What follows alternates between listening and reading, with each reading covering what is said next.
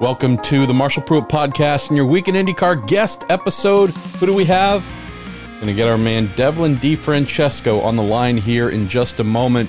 It would make three straight weeks.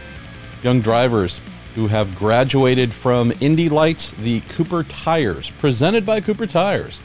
Indy Lights series. Three drivers in a row in the podcast here, three weeks in a row. Those who have moved up from the 2021 Indy Lights series, their championship runs to IndyCar. So we started off with our man Kyle Kirkwood.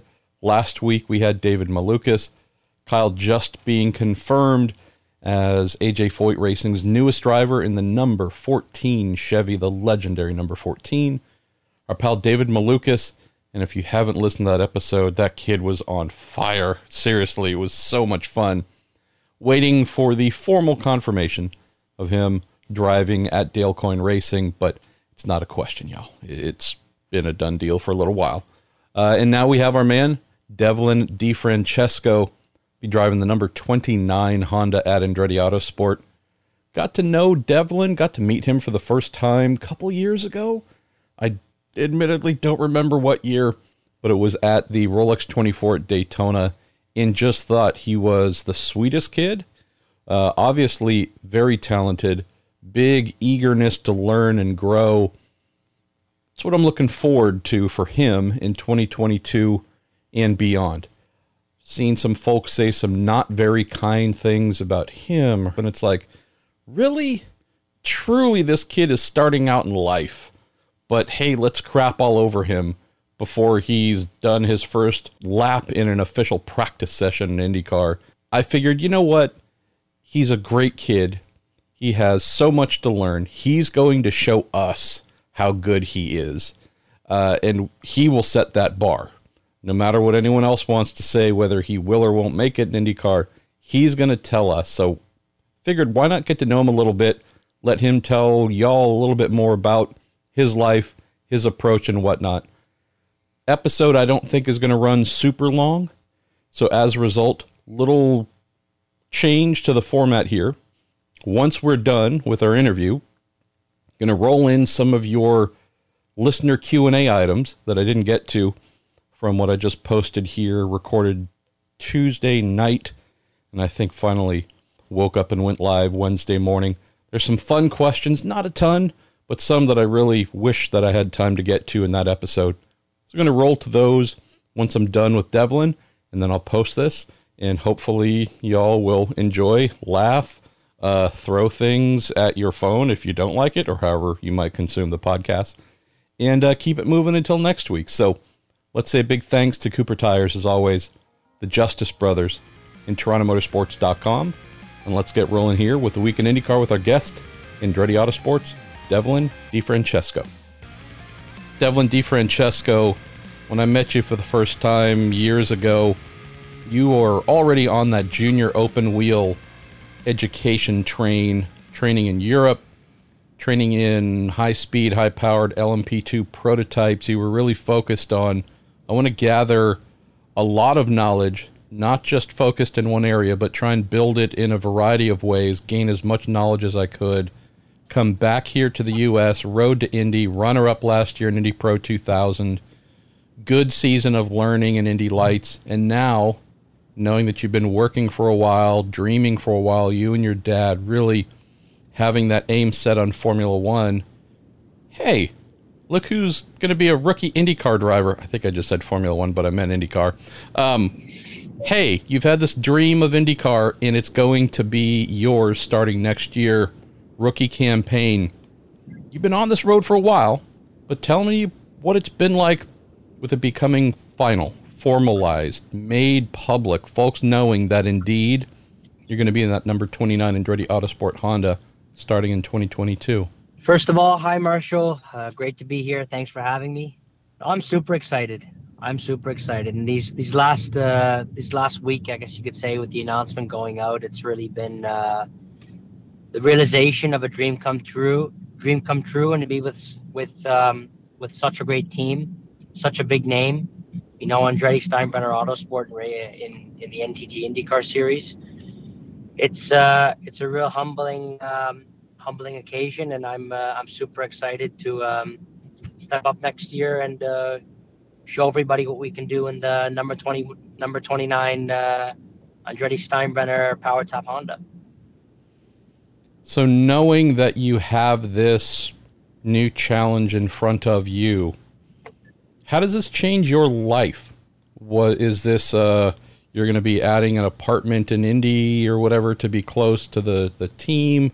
Are you doing new and different forms of physical training, simulator stuff? Like, it's one thing to get ready for a season on whatever level of the road to Indy. Totally different animal to get ready for the big series, the big show. What are you changing in your preparation to get ready for this rookie campaign? Well, one of the one of the elements I think uh, that I've had covered quite well is the is the fitness side with my trainer um, Matthew um, at a gym called Boxer Studios in Miami. Um, because when I jumped in the IndyCar for the first test, everyone was sort of telling me how heavy it was going to be, and uh, and don't get me wrong, it was it was heavy, but um, that was never an element through either of the two tests at Sebring or at Barber. So from that side of it, there's a huge heavy training regime of mine over the winter, two gym sessions a day, strength and conditioning, and about three days of week karting, uh, and then a ton of simulator work at night at home on my uh, AIS simulator at home. So regarding the fitness side, those uh, that is what um, the regimen over the winter, alongside with a couple of karting races to stay fit in competition and to stay competitive over the winter and be competing. And uh, also looking for uh, an apartment in Indy to be, you know, close to the Andretti shop, to be close to all my guys, and um, you know, to create that relationship with them. And you know, the whole team is uh, is coming together toward for next year, and uh, all that's being organized now uh, by Michael and, and Rob and everybody. And uh, I just can't wait for everything to get started. I really am. Uh, I really am excited. Before I get into the couple of questions for you here, I do love your story, and I'm guessing some folks know it. But to think of where you are today, getting ready to become a full time IndyCar driver, compared to where you were many years ago, born 15 weeks premature, wasn't it, Devlin? Um, yes. Weighed one pound at birth. Uh, your life was by no means guaranteed. I believe. Read about uh, Catholic priest giving you your last rites in the uh, yes in the hospital and such. It's not like again this is a, a secret story of yours, but I know you and your family have always been appreciative of the fact that you had to come into the world as a little fighter and I think that's a reason I've always taken a shining to you because that fighting, young, spirited approach, I mean, that's been with you since truly the second you were born. You share with folks what that's been like. I know you don't remember it, obviously, being one minute old, but that has been part of your story, right? How, tell folks about that and how that has influenced or, or shaped who you are. Yeah, so definitely, I'm uh, I'm lucky to be around. I guess you could say. Um, I def life uh, starting out wasn't easy because I wasn't supposed to be around. Uh, the the priest, the family priest, came and uh, gave me my last rites, and uh, I was supposed to have cerebral palsy and uh, a ton of health issues, and for whatever reason, we were able to. I was able to fight back, and um, and overcome uh, insurmountable odds.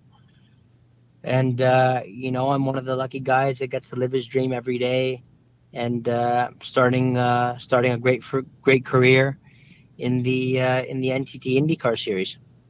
I want to go to our pal Zach Eckler, who says, "Devlin, how excited are you to be able to play with all the new tools in your new toy?" He also says, Congratulations, and really looking forward to seeing how you do in the upcoming year. Maybe a great place to start here, Devlin, knowing that while the Dallara IL 15 AER Cooper tired uh, Indy Lights car is fast and awesome and high tech, there are indeed new toys. As the steering wheel in your number 29 Andretti Steinbrenner Honda, you could probably spend a month trying to figure out all the cool bells and whistles there. But tell folks about that because there's more things you can change on the car setup wise. There's obviously more aero bits and fun. I mean, tell folks about all the things you're having to learn about and add to your uh, engineering arsenal and understanding when talking about setup and uh, tuning the car to your needs. So from that side of it, um, obviously we have more tools in the car, weight jacker, um, and with the Firestone tire, the it generates grip. I'd say in different places than the Cooper. So there's things that I'd say it's overall more forgiving than than the Cooper. So there's things you can do and get away with in your driving in the in the NTT Indy car rather than the Indy Lights car. Um, to be able to play with the weight jacker and uh, obviously we could change the roll bars as well in the in the Indy Lights car, but in the Indy car there's there's more things you can do and they have more adjustability not only on the uh, on the balance on the mechanical side but also with uh, on the engine side as well with um, with Honda. There's plenty of things that uh, the team can can do and adapt and change to my needs and uh, it really was was not only eye opening in a good way, but uh, it was uh, it, I took to it quite quickly. I'd say. Also, get prepared for more downtime during tests with changes to the differential. And uh, again, I'm not saying you'd be unfamiliar with these and some of the other series you've competed in, but yeah, there there's a lot of refinements that can be made when you get to IndyCar where maybe in another series, like you mentioned, in Indy Lights, uh, tires maybe not being as forgiving to mistakes or driving over the edge. You go, okay, cool. This has taught me well to move upwards. Now I get to get into some of the minutia as well and see how I can extract the most from the car there. Uh, Jameen Tuttle follows up and says, Devlin, was there any consideration for maybe doing another year of Indy Lights? Says it feels like next year could have been a breakout multi-win season for you. Um, also was curious did you know or kind of have a plan to do one year of lights uh, all along or was year two in lights ever a consideration? Well regarding to, to your last question before before i answer this um, what i mainly found with the indycar as well i'd say is there's much more small increments that they could change rather than than the indy lights car. So they were able to make much smaller steps for for most changes compared to the il 15 sure so that that was um, that's something I realized quite quickly. Uh, so the fine tunability, I'd say, is uh, is much greater in the in the IndyCar, the Indy Lights car. So regarding to your last question, no, the plan was to was to always make that step up to uh, to IndyCar with uh, with Andretti Steinbrenner. Um, so the plan was to to go ahead quite quite early on. Um, and it's nice to see uh, everything coming together now. And uh, it was nice to see how good uh, those first two tests two tests went as well. We come back to the engineering side, Devlin. So some drivers are obsessive when it comes to chassis setup, not only refining the car to make it perfect to their liking, but also wanting to know every single little thing, every change made to the car keep notes, encyclopedic notes, refer to them, uh, treat it like homework, etc. And there's some other drivers who, when they uh, climb in their rental car or whatever it is at the end of the day to go back to their hotel, leave that behind. Where do you, or, you know, I know some, if not many, also go back and look at data on their laptop or whatever. Where do you fall in that range? Are you the super obsessive type? Are you somewhere in the middle? What do you think your uh, your rookie IndyCar season is going to be in terms of diving full into the tech side? So I definitely dive in quite quite deep, quite deep into all, all the information, especially uh, those first two tests, because time in the car is so limited. Um, I had Ray Ray Gosselin, uh, Ryan Hunter-Reay's engineer for for those first two tests. So very very switched on guy, very intelligent guy, and uh, he was able to get me up to speed uh, very quickly you know, I have my own little notebook that I keep everything lists of changes that we made through the day, what those changes did, how big of a step those changes were out of five, and where in the corner that I felt those changes mainly. so I'd say uh, I'm I could be in the middle. There are some things that that I'm quite obsessive about, and there's other things that uh, that I just uh, I don't really seem to to worry about. 10-4. Let's go to our pal Mitsuki Matsura, who says, Devlin, could you please confirm that your new 750 horsepower girlfriend will be painted bright yellow and fluorescent orange? Um, also says, could we see your driving position again, uh, painted on the side of the car like we could in your Indy Pro 2000 livery? That was creative and cool. I mean, that's I gotta say, man, uh, your livery the last two years with, as Mitsuki mentions, uh, the the fluorescent goodies, awesome, amazing. What are the odds? I'm not asking you to confirm anything you shouldn't, but what are the odds we might get something similar, if not almost identical, in your IndyCar hot rod? I just say to be confirmed. That's the only thing I can answer right now. Uh, I'll call Michael and, and George if need be and lean on them if, if I have to. I'm just saying. If you need if you need, you can call them. But, All right. But for me, from my side, it's it's to be confirmed. All right. Well, just saying, it's going to become an instant fan favorite if uh, you get it to carry nice. over that livery. So it, it will be nice. Okay. The the livery will be uh, will be uh, an eye opener. That's that's for sure. All right. Well, that makes me super happy. Want to go to uh, another pal of ours, Elaine Sinclair. She always sends in great stuff. Uh, she says, hoping to make up, uh, or, or, she's referring to uh, David Malukas, who was on the show last week, who admitted that he just has no idea about food in his native Chicago or cuisine or anything. So she's asking Devlin, since David was such a failure last week, which was funny, do you have any recommendations for, say, uh, good places to eat, whether it's you know hometown for you back in uh, back in Canada, any of the tracks we're going to be visiting, you'll be visiting next season are there any like must visit restaurants on the schedule? Favorite Italian restaurants? So she is looking for some good insights from you, and I know you know you and your you and your family. You got to know the good eats. I I think I answered her question on on Twitter. She sent me a tweet. Yes. Uh, and I, I and I did answer. So in Road America, where we where we stayed, there was an amazing Italian restaurant across the hotel, and the owner of the restaurant was named Lino. I think it's called Lino's. It was unbelievable. We ended up eating there every night at Elkhart. Every night. Night really nice guy from Napoli. If you're going to Road America, I highly recommend you have to eat at Lino's. I love it. I love it. I love it. Well, why don't we close on this, Devlin? Two two things. One, let's talk about family. You've always been a real family person. And obviously, everybody has a family. Yes. Most people have families. But not yes. every driver um, goes on this journey and you say, yes, mom's always there, dad's always there, whomever it might be.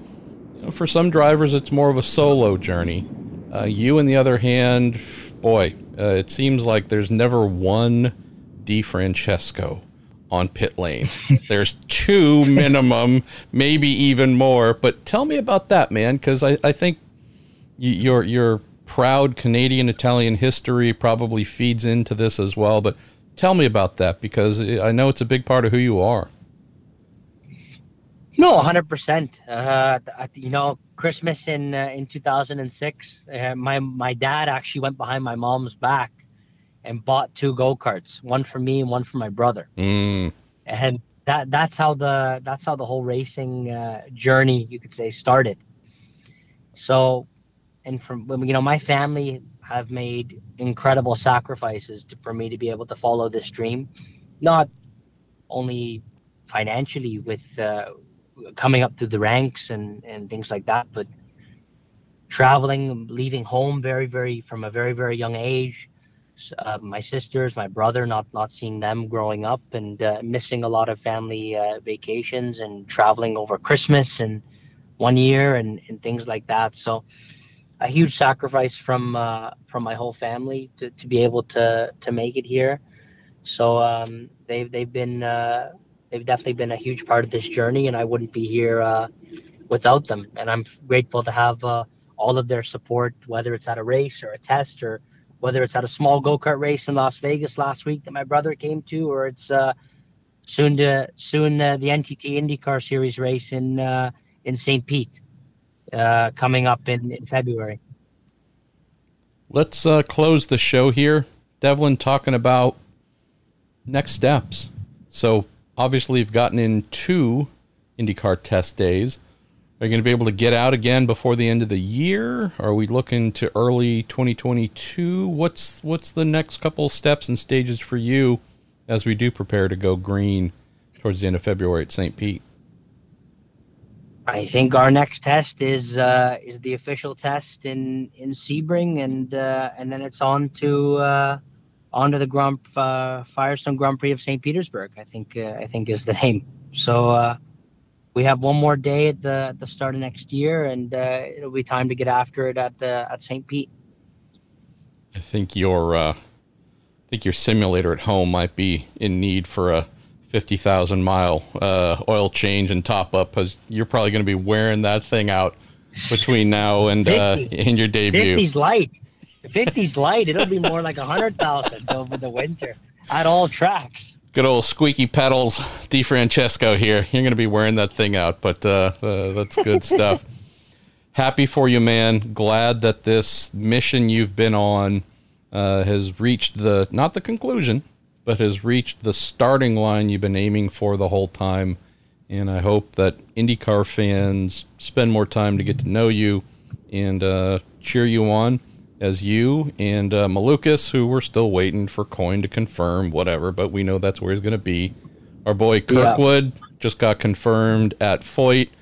I don't know if we're going to have any no, other. Super nice, super nice to see him him get a seat. Right. You know, he he had a he had a great year in in, in lights. Um, fun rookie year coming up. Fun rookie year coming it's up. Gonna, it's going to be a fun rookie of the year coming up. You know, there's some great guys coming over from Europe. You know, Callum Ilott. Uh, nice to see him over in the U.S. We, it's funny because we talked about that for a long time, for many years. Really?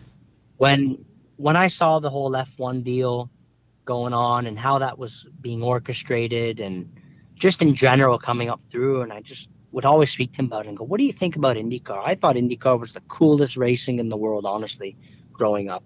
I'd watch all the races.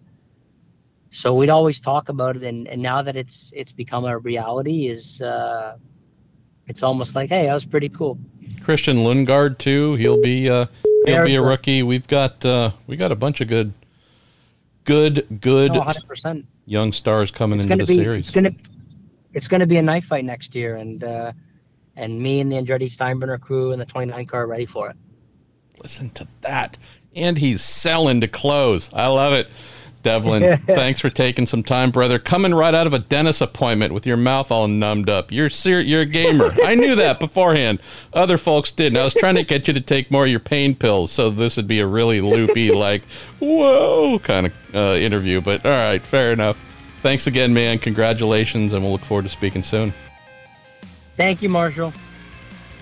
Thanks again to Devlin for joining us for the episode. Thanks as always to Cooper Tires and the Justice Brothers in TorontoMotorsports.com for supporting us. So let's do as I mentioned in the open and get through some of the good Q&A items I was unable to answer in our listener Q&A episode this week.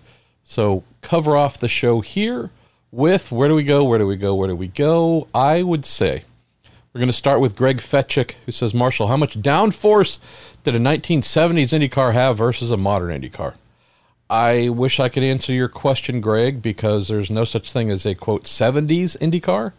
We had vehicles with high downforce, low downforce, big wings, small wings. Uh, we had all kinds of versions. So, really hard to answer because it's a broad decade with a lot of different aerodynamic, mechanical construction, chassis construction technology that came on board. So, yeah, hard to answer because there's no one 70s IndyCar. Uh, let's see. Jordan Darwin was best coulda, shoulda, woulda been team. Penske in 2000, Greg Moore and Gilles de Ferran. Andretti in 2012 with Dan Wheldon, Hinch, Ron Hunter and Marco, or maybe Arrow McLaren SP with Wickens and O'Ward. Oh boy. I got to go with either the first or the last option you posed here, Jordan. The the fantasy is Greg Moore in a Penske car to see what he could do in the best team. What became the best team. Wasn't the best team when he joined, but was soon to become the best team.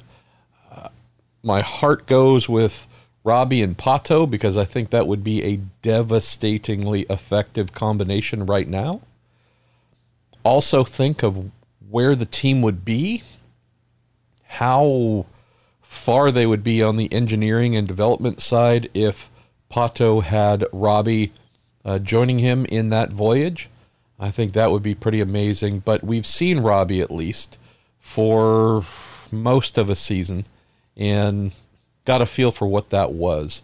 Uh, obviously, Greg had numerous years in CART, but we never saw him in the best opportunity. So I'm going to have to go with Greg and Gilles. Um, wow. Yeah, it, it's imagining how much could have been done there. Uh, that's the the sadness. There's sadness attached to Robert as well, and all that we did not see continue there. But it just feels like Greg showed us that championships and more were going to be a part of his uh, his new future. Let's go to Jake Sullivan next, who says, "What are the chances Penske goes back to four cars in 2023 with new free agents Rossi available after next year?" Or is it three cars for the foreseeable future with the new Porsche program? Gotta believe, Jake, it's going to be three. That Porsche deal is serious, time consuming, personnel consuming, everything consuming. So, yeah, unless they land some giant sponsor that I can't think of at the moment, at least, that says we must be in a fourth Penske IndyCar, and there's tons of people waiting to staff it that would not draw from any other areas uh, and, and, reduce their efficiency, uh, I would say I think we're just going to be staring at three for the near future. Question though about Rossi could, when, maybe, might, who, when, how? Yeah, um, that's a big one. I haven't written about the next kind of future, future silly season, but he is certainly one that is, if all goes well in 2022, going to be the top free agent. I do believe, scrolling through to find which other ones we're going to grab, and by we I mean me, and I don't know why I said we. Uh, Rupert Giles. This is another off-season car fitting question. How is a seat made and fitted? I can't imagine there's a huge pile of different seats that a driver tries one at a time until they're comfortable like a pair of shoes. Okay, I can't imagine, but that's silly. Um, great question, Rupert. So, the somewhat age old practice of a driver getting into an open wheel car used to also happen in sports cars, um, but now the same same type of seating is used in prototypes specifically. But uh, the age old practice of a driver getting into the cockpit, um, sitting on top of a bag and having that bag filled with something that expands or is filled up to expand around them and then turned from something that is either a liquid or or uh, whatever into something that is solid and molded around them still the practice. What's changed is decades ago uh, it would be two part foam.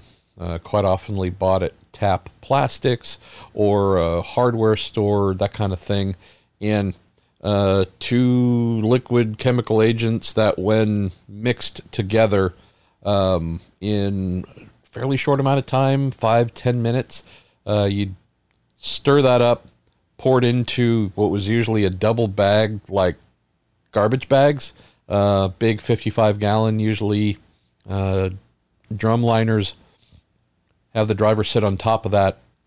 You'll double bag it because you don't want to have a hole and then that leak out all over the car because the stuff was pretty nasty and like you can never get it off. It was like cement almost, but would pour that uh, the two part foam that was blended and mixed up into the back of this uh, the cockpit into that bag, and would then by hand usually move it around just a little bit and have it rise up uh, not only the driver's back but around their sides a little bit and have them hold still in the best most comfortable seating position and have them just wait and wait for that thing to harden.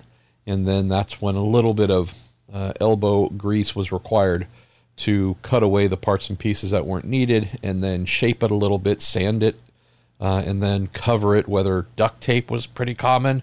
Um, you could have a little bit of upholstery done to it if you wanted, but that was the deal. Those things, though, being rock hard, that was replaced I'm trying to remember. I think early '90s is when the uh, the foam beads were what replaced the two part foam, and so that uh, has been the standard for a really long time, and it's really and truly using. I know bean bags are kind of a '70s thing, '60s, '70s things, old old thing, but just little small uh, foam, I guess balls, pellets, whatever you want to call them, just little tiny things um, and zillions of them poured into uh, poured into a thicker um, bag. That's the process these days, and there is often some form of gluish.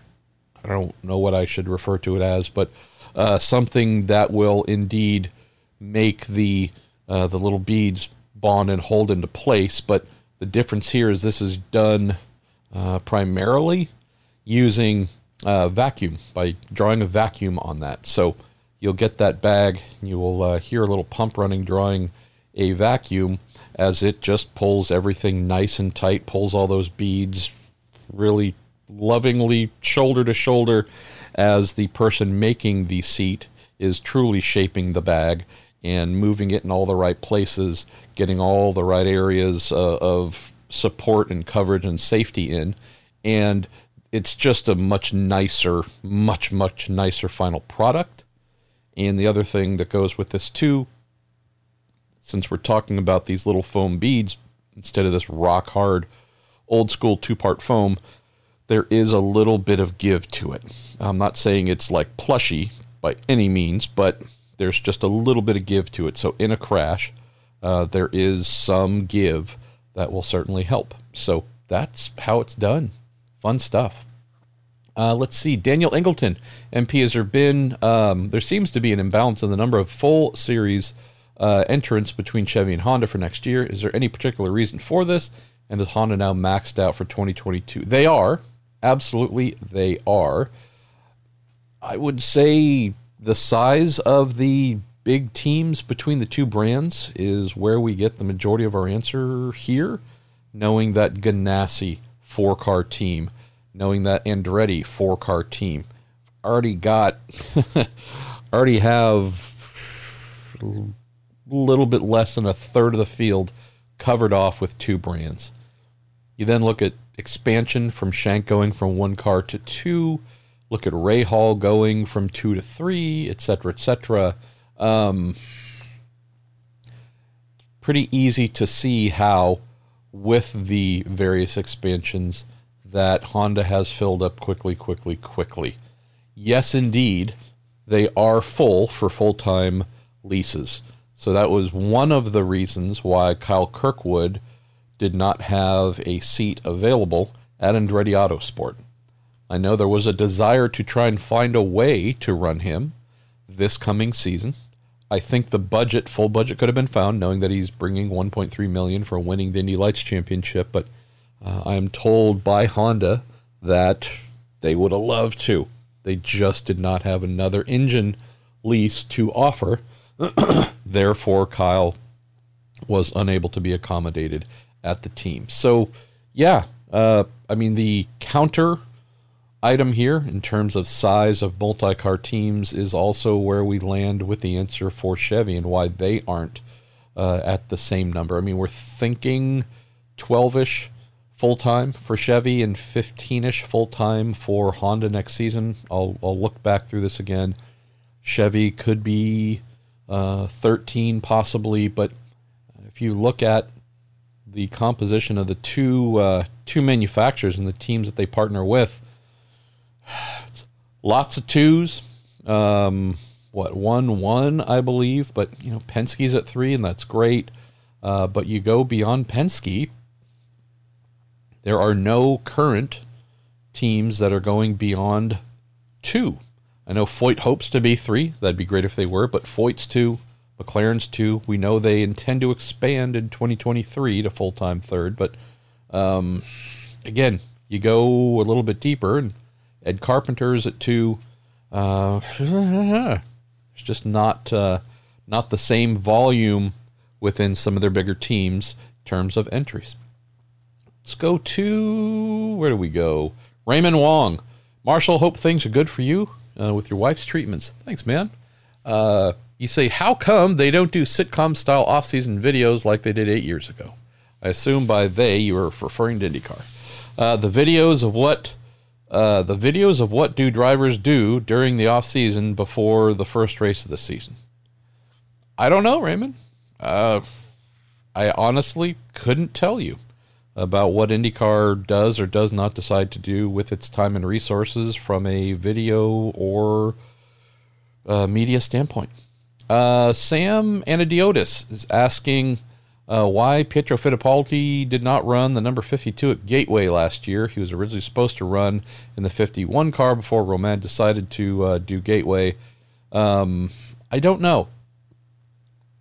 I got to admit, the moment that Romain said he wanted to do Gateway, I figured that Pietro was not necessarily going to be accommodated in a third car. I know that there were discussions uh, about could we run three cars there, and they had somewhat of a mind to do it. I don't honestly know why. Uh, was it a money thing? Was it an availability thing? Was it a. I don't know. And I don't want this to sound like a cop out, Sam, but uh, it just didn't interest me enough to try and chase down the real reason. Um, eh, didn't happen. Wasn't going to happen. And knowing that Pietro, while I love the kid, there were no indicators to me that he was going to have any kind of long term oval role with the team. Oh no, man, just didn't really stand out as anything that uh, particularly stood out as worthy of, of going and chasing. Uh, let's see, Lance Snyder, MP, uh, said to give a big hug to my wife and extra treats to the cats. Well, deal. Says my team in the hashtag Prude Fantasy IndyCar Championship consistently underperformed. I need a crack engineer to help lead my team to glory. Will you be that engineer? Well, me, crack, and engineering are things that all fit together perfectly, Lance. So, yes, my dear Minister of Mirth, uh, I'll be your engineer. Although I don't know exactly what I'm engineering, but hey, uh, I'll give it a shot. Uh, let's see, Kobo, Kopo Bay from Reddit, as me not word good read. Uh, Kopo Bay from Reddit, first timer I believe, says might the third Ed Carpenter Racing entry in the Indy 500 use number 22, uh, along with the 20 and 21, since Team Penske has downsized and presumably abandoned that entry. Could, uh, they certainly could. I don't know if they would want to or if they'd want to keep going with uh, what they have been using. Um, interesting question, I guess, to pose to Ed. Obviously, Connor last year was with the 47. There was a historical reference there Tuskegee Airmen and, and some other stuff. I know we've had the 63 in the past when there was an alignment with uh, Scuderia Corsa. Uh, that was a number they used in sports car racing. So I don't know. It's a, it's a something that if and when I remember to ask Ed, I will ask Ed. 404 Marine, uh, Marines Not Found from Reddit. Reddit screen names. Gotta love them. Uh, hello, MP. Hope all's well. I was wondering if mothballed teams, say, for example, the Chip Ganassi Racing number 8 entry after 2017, which was then revived for 2020, tend to rehire the same engineers and personnel, or do they start completely afresh with a new crew? No specific answer I can give because obviously every team doing that would handle it however they chose in this situation. Um, do know that the sports car team, uh, this being the Ford GT team, which was often used for the Indy 500 for um, whatever purposes, those were by and large all IndyCar people who went to sports cars. And when the sports car program shut down at the end of 2019, they all came back. So, yeah. And I'm not saying every single person that was on the uh, Ford Chip Ganassi Racing IMSA and WEC program um, came back, say, with the 8 car here or the 48 now with Jimmie Johnson. But um, by and large, yes, we have a lot of the same people. Uh, if we look at Brad Goldberg being a perfect example, race engineer in the IndyCar team, uh, won a race with Charlie Kimball, uh, went and did the Ford GT program, and then came back to IndyCar when Marcus showed up. So uh, a lot of the same folks. Uh, the main thing here, and this is it's funny, you hear from some team owners who are seemingly more interested in branching out into a, a, another form of racing if they have to say downsize their IndyCar team by an entry, or maybe even two. Uh, there's a desire to go and do another form of racing at the same time, the coming years, to keep the income coming in and keep all those things going. But there's also always a mention that we really don't want to let our people go.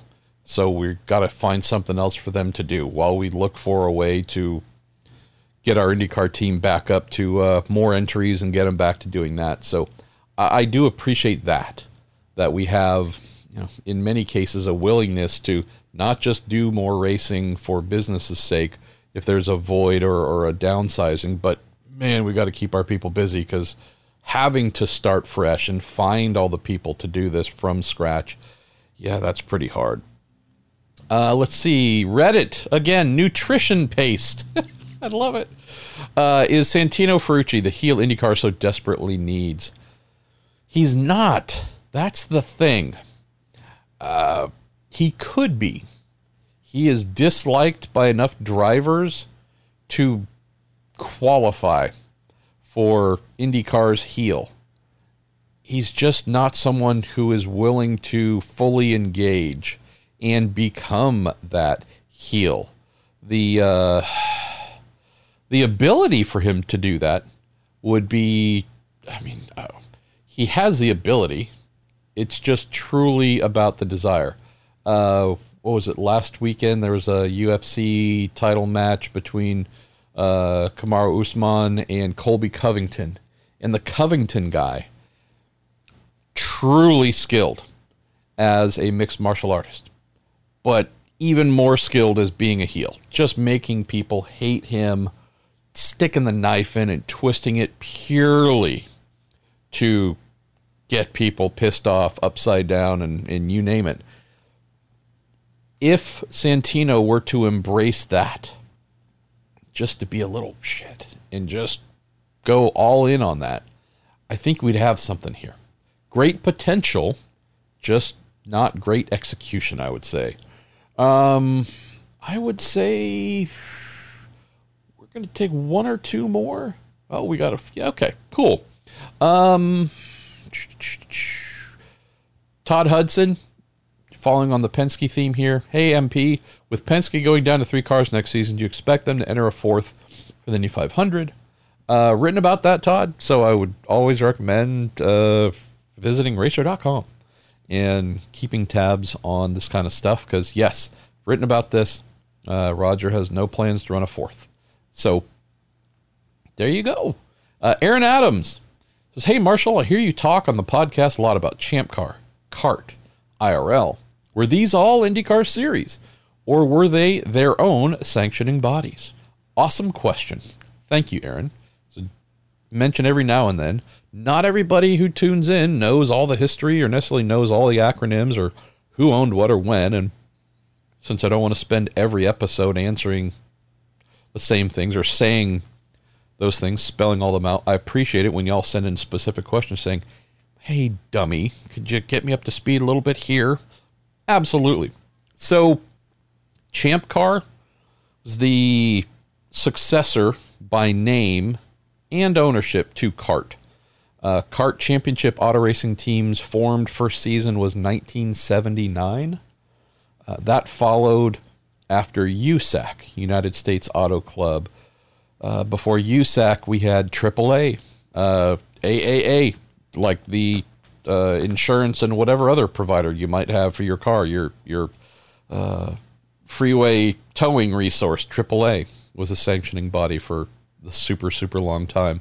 So yeah, uh, in the three that you're referring to, CART ran from '79 through. I always forget whether it was was it 2003 or four, where the name changed from CART to Champ Car, uh, became the Champ Car World Series. Uh, there was indeed some ownership change going on with what Champ Car was. Champ Car lasted through 2008. Uh, did one race in 2008 before shutting down. Uh, really, 2007 was its final. Uh, the Indy Racing League, I think, was formally announced in 94. That was wholly owned and sanctioned by uh, the Indianapolis Motor Speedway slash itself, the Indy Racing League. So, like CART, which was its own sanctioning body, uh, and Champ Car as well, the IRL was the same.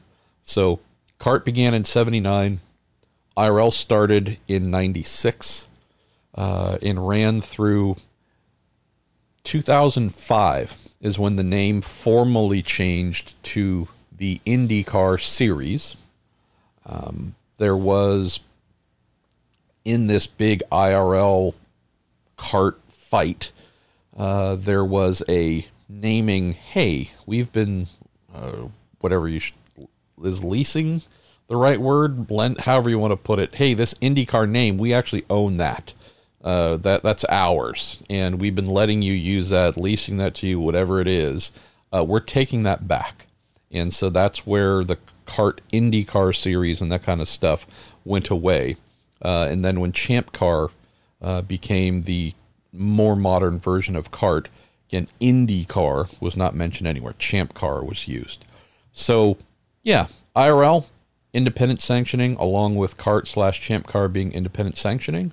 And so we had Champ Car going against the IndyCar series starting in 2005. And then when we had the quote merger, which was Champ Car folding rapidly, uh, and the Indy Racing League slash IndyCar series uh, basically buying it in the assets and quote merging. That's what got us to uh, everything under our own tent. And like the IRL, uh, the modern NTT IndyCar series is indeed sanctioned by itself. Very different from, say, Formula One or the World Endurance Championship or World Rally Championship that are in their Formula E, and we can go on and on and on, that are sanctioned by the FIA uh, in Paris, France. So big blanket global international sanctioning body there that looks after many of the biggest names that we know in terms of racing series. IndyCar, not one of them, independently sanctioned, just like NASCAR, just like the NHRA. Thanks again, Aaron. And I do appreciate it when y'all send in, like, hey, dude, slow down a little bit. Uh, tell me about this. So if you got those questions, uh, do that. And I think I mentioned earlier in the year we would probably do as we got towards the end of the year some form of uh, hey let's ask all those basic simple whatever questions that they might be um, full free there's no such thing as a dumb question. Just send it in even if it's the most basic thing in the world and let's get some of that stuff covered off. So uh, i do think once we get into december hopefully someone will remind me as well uh, we'll do one of those and maybe more questions like this. Uh, love them. Absolutely love them. All right. Uh, last couple here quickly. Uh, Vincent at Vincent VEM, our pal, Vincent says, Any updates on Carlin, Juncos, and Vasser Sullivan possibly getting together or joining other teams? Uh, I'll throw that into my next silly season update, Vincent. There are some things that I know about, and I'm not quite ready to report. There are some things that I have known about for a while. I've been asked to not uh, drill into or focus on too heavily for some really good reasons, and you never want that as a reporter. But sometimes when folks say, "Hey," could you please help me here with this thing? And here's the reason why. You listen to it and go, absolutely understand. You're totally correct. And yes, uh, I'm going to park that for a little while. So just going to get a feel, Vincent, where some of these items happen to be in terms of can we start talking about them? Can we start giving a little more focus and definition? So, uh, more to come. Uh, George the Fourth says a very merry offseason, MP. Any news or gossip regarding Cusick's 2022 prospects? Seems like partnership opportunities are limited at best for anything beyond the 500. Big fan of Stefan Wilson, so fingers crossed for something. Uh, and then you say kind things, offering nice wishes to my wife and our cats. Thank you, George the Fourth. Funnily enough, got a text this morning from our man Stefan Wilson that I need to respond to. I don't have any updates, but I do know that when I last spoke to Don Cusick, we had meant to circle back probably towards the end of this month. So don't have anything yet that I would say is really juicy or, or whatever. If we look at the available places they might land, to your point, there aren't many. Uh, probably make it easy to look at a Juncos Hollinger Racing with a desire to do two cars as a place might be an option. Beyond that, could it be a Coyne? Could it be here or there? Again, there's not that many options as you point out. But yeah, hoping here shortly.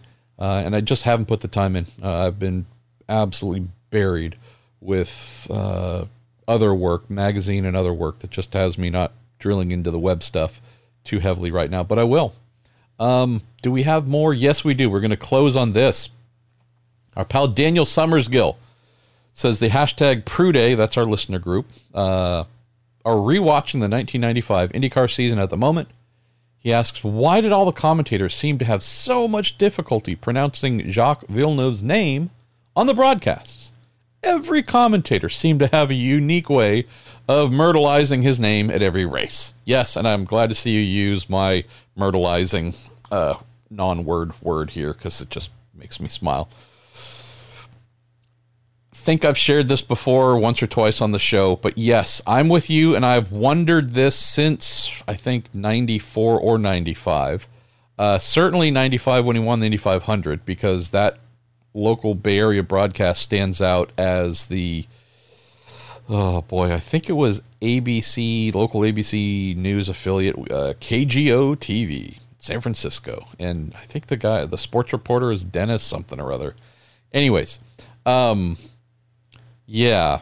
So there's a college, Villanova, here in the States that is involved in all forms of college sports. And so their name is mentioned quite frequently, whether it's football, basketball, whatever season. And yes, uh, I think just seeing our man's last name, understanding that the first half of the letters kind of fit this college, this university that he's familiar with, did what probably many others did while having to read that this person won the Indy 500 and pronounce his name, granted, myrtleized the first name as well, which there's no excuse.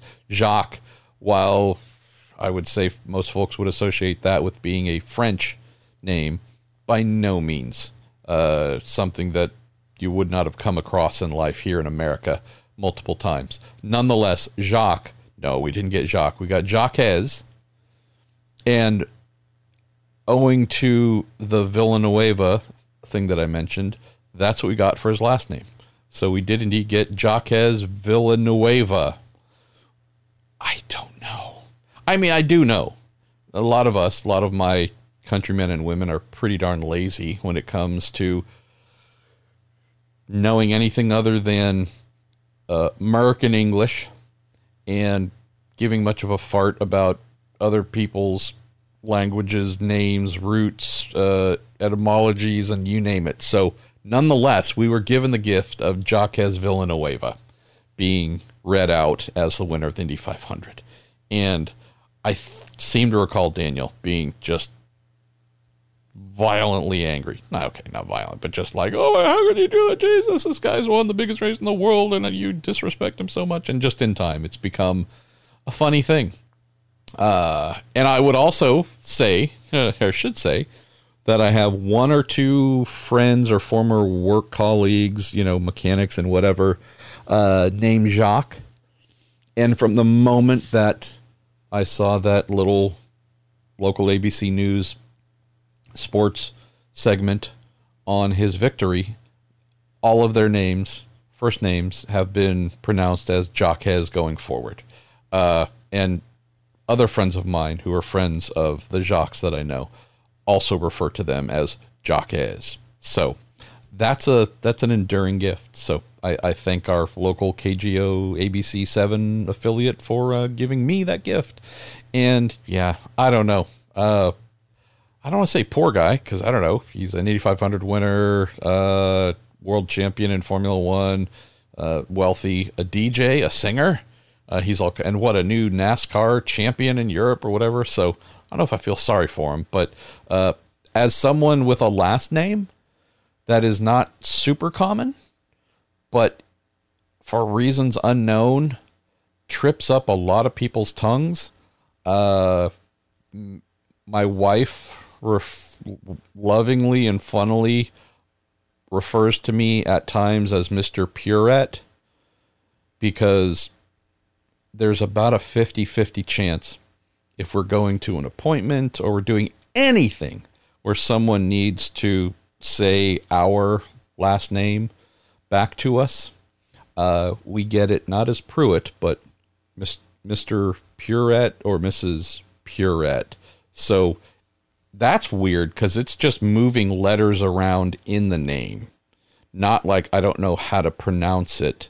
Is it Pruett? Is it Pruitt? It just, hey, we're going to shuffle words.